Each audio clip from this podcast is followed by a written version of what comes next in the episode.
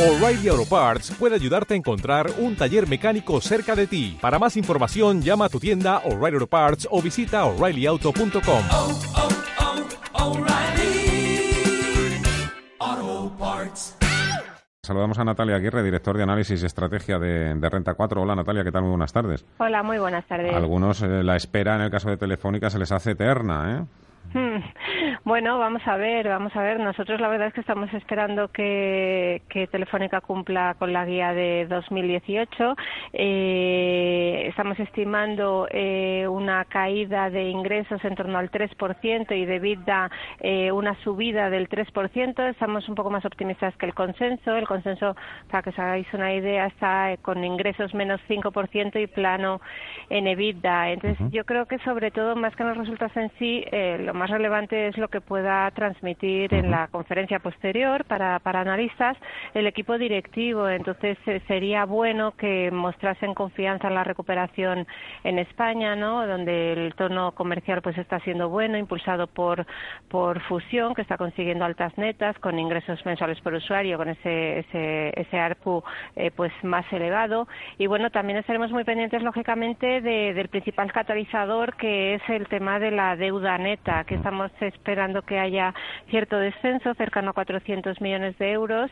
Sería acabar el año más o menos con 2,6 veces eh, eh, deuda neta EBITDA. Y, por supuesto, en este sentido, pues estaremos atentos a cualquier referencia que puedan hacer sobre ventas adicionales de, mm, de activos, porque sabéis que han vendido Guatemala, El Salvador, y bueno, pues estamos pendientes de si anuncian también la venta pues de, de otros países como Costa Rica, Nicaragua o Panamá. Y bueno, pues vamos, nosotros la verdad es que es un valor que tenemos en las carteras recomendadas con una recomendación de sobreponderar y un precio superior al 20%, así que veremos. Y ya sabe que los accionistas se les abren los oídos también cuando se habla del, del dividendo. Deuda, que era un poco el catalizador neto del que usted nos habla. Claro, el dividendo, ¿usted cree que lo podría tocar incluso mejorar? Bueno, en principio yo creo que va a seguir enfocándose en la reducción de deuda, porque además de estas ventas que estamos hablando de activos eh, son eh, eh, es más el- la dirección que es positiva, es decir, el seguir reduciendo deuda que realmente porque sean por un importe muy eh, muy relevante. Entonces yo creo que eh, se preocuparán más de afianzar los números de la compañía, eh, ca- alcanzar sus objetivos de deuda neta sobre sobre EBITDA a medio plazo y luego ya se podrá pensar en una mejora de la retribución al accionista, pero que en cualquier caso el dividendo que está pagando Telefónica, eh, teniendo en cuenta el entorno general que tenemos de tipos de interés, hay que decir ya que de por sí es suficientemente atractivo. Ahí mismamente también está el dividendo, por ejemplo, de todos los grandes del dividendo en España. Endesa, que también, pues bueno, eh, anuncia lo que también se sabía ya desde hace, desde hace algún tiempo, que Borja Prado deja la presidencia.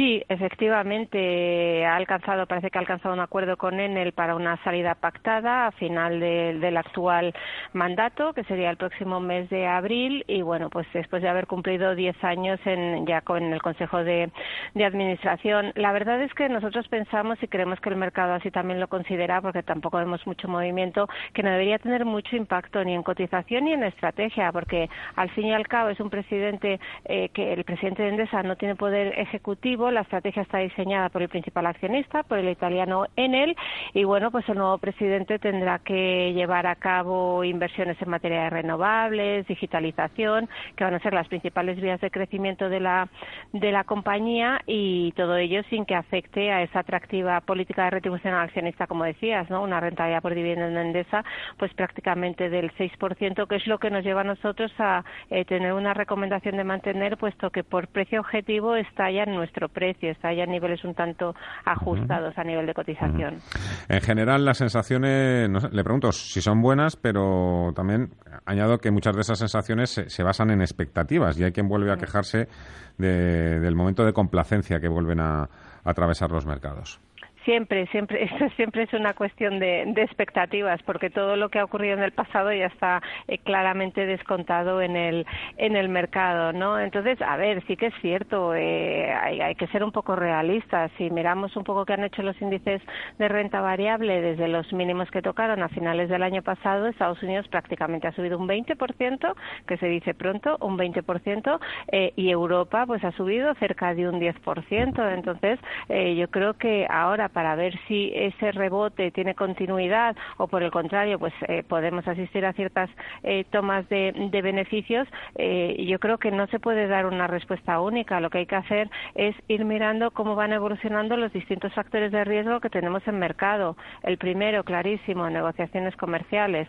A ver hasta cuándo porque esa fecha del 1 de marzo ya el mercado da por descontado que no va a ser el límite de la tregua no que lo más probable si todo progresa adecuadamente como les dicen a los niños en el colegio si las negociaciones comerciales mm. progresan adecuadamente, se extenderá el plazo y hablan de otros 60 eh, días, con lo cual nos iríamos al 1 de mayo. Tenemos otros tres meses por delante previsiblemente de espera. Pero luego también hay que ir viendo cómo van saliendo los datos macro y cuál es la, reacción de los bancos centrales. Por ejemplo, hoy teníamos eh, primeros indicadores de febrero en la eurozona, el, la encuesta ZEW, que es una encuesta de analistas financieros e inversores institucionales.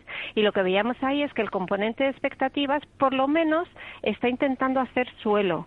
No digo que esto sea una grandísima noticia, pero sí que es verdad que si que conseguimos que no se sigan deteriorando las expectativas de crecimiento sería un apoyo para los activos de riesgo. Pero luego tenemos Brexit, tenemos Italia, que cada vez parece más difícil que pueda cumplir con sus objetivos de déficit estando en recesión, y luego los resultados empresariales, que hay que decir que están saliendo bien, pero claro, después de esas subidas que hemos comentado tan fuertes, yo creo que el mercado necesita nuevos catalizadores y que se impone un poquito la prudencia. Tres cuartas partes de esos catalizadores que usted ha enumerado son eso, de naturaleza política, por desgracia. Pero bueno, em, eh, los bancos, parece que podría haber nueva ronda de, estímulos en Europa. Hoy, claro, también se ha cruzado el camino HSBC, que también les ha dicho a todos, voy a ganar menos dinero, y todos como que se han puesto un poco nerviosos.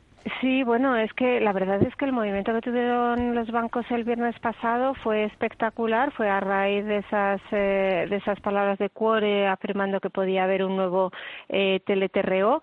Eh, pero la verdad, ¿me escucháis? Sí, perfectamente. Ay, perdona, pero la verdad es que eh, yo no sé si es tan buena noticia. ¿En qué sentido lo digo? En el sentido que si tenemos que recurrir a un nuevo teleterror, que la cosa está fea, ¿no? Entonces, los bancos, yo, yo diría que por valoraciones, ya lo comentábamos la semana pasada, hay bancos que están en niveles atractivos, pero el entorno hay que reconocer que con desaceleración, con retraso en las subidas de tipos de interés, no es el ideal para que el sector bancario lo haga especialmente bien y si se nos cruza, como bien dices, un HSBC, pues avisando, pues mm, sinceramente nosotros rebajamos un poquito la semana pasada el peso del sector bancario en, en nuestras carteras y bueno, creemos que a corto plazo pues es prudente hacerlo por lo menos hasta que lleguemos a ese 7 de marzo, que hay próximo Banco Central Europeo y que nos den una idea de por dónde van los tiros en materia de política monetaria europea. Natalia Aguirre, Renta 4, muchísimas gracias como siempre. Hasta otra, muy buenas tardes. Hasta luego, buenas tardes.